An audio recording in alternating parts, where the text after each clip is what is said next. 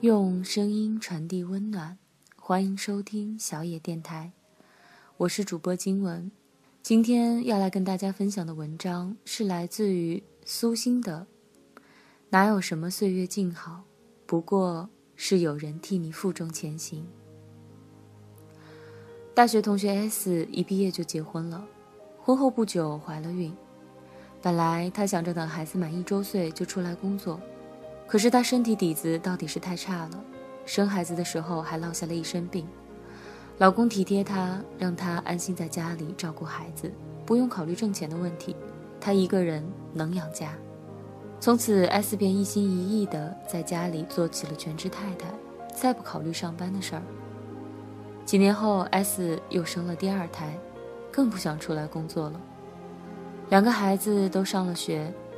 S 有了大把的休闲时间，她曾经在朋友圈晒照片，帅气的老公和两个儿子，还有宽敞明亮的家，让我们这些苦哈哈的上班族羡慕的红了眼。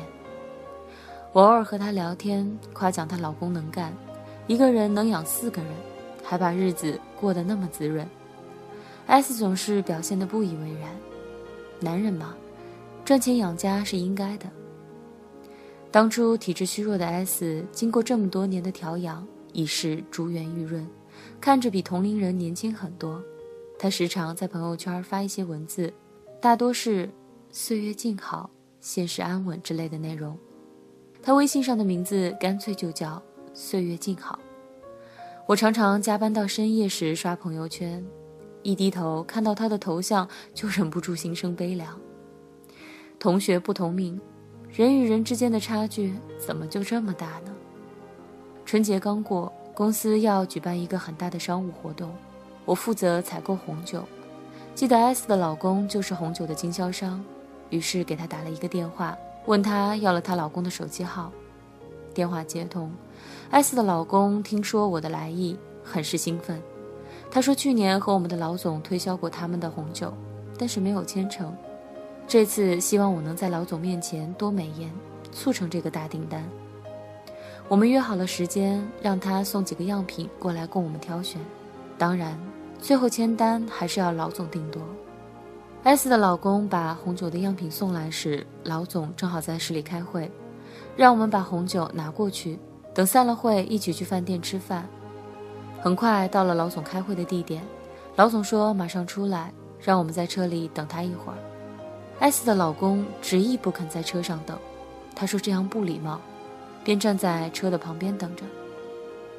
北方二月里的天和冬天差不多，温度还很低，我怕冷，不愿意下车，就坐在车上。陡峭的寒风里，S 的老公西装笔挺地站在外面，他和我只隔着一层车窗玻璃，脸上冻起了一层鸡皮疙瘩，都看得清清楚楚。他带着谦卑的笑容，专注地看着会议厅的方向。等了二十多分钟，我们的老总终于出来了。S 的老公赶紧抢步迎上去握手，我也下了车。我们的老总握了他的手，有点吃惊：“你的手怎么那么凉？没在车里等我吗？”S 的老公连连说：“没关系，没关系，车里太闷了，正好透透气。”我们一起去饭店吃饭品酒，酒桌上为了表示诚意，S 的老公一杯接着一杯的干，把我看得心惊肉跳。我劝他少喝点儿，酒喝多了对身体不好。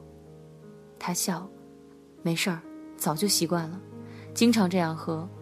我这个老板说的好听叫总，其实就是个销售员，不喝酒又怎么卖酒的？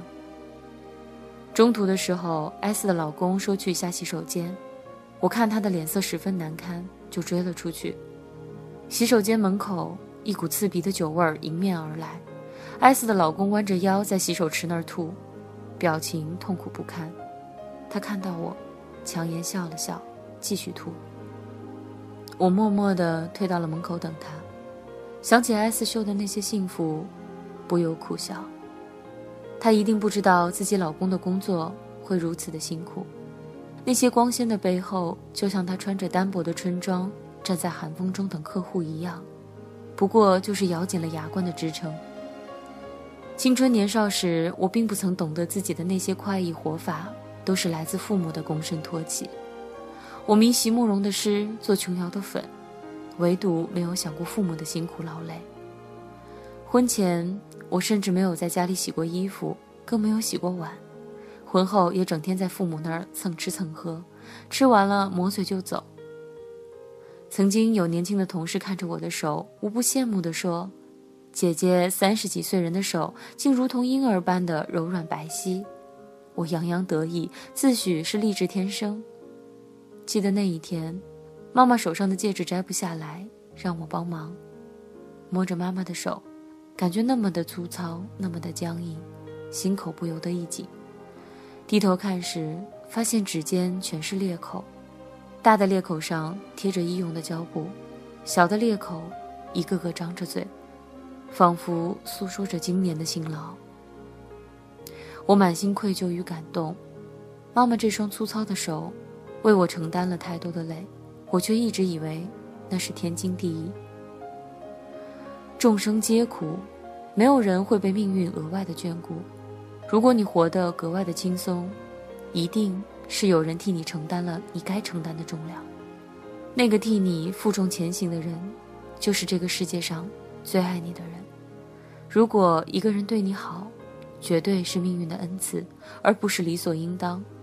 哪怕是夫妻，哪怕是父母。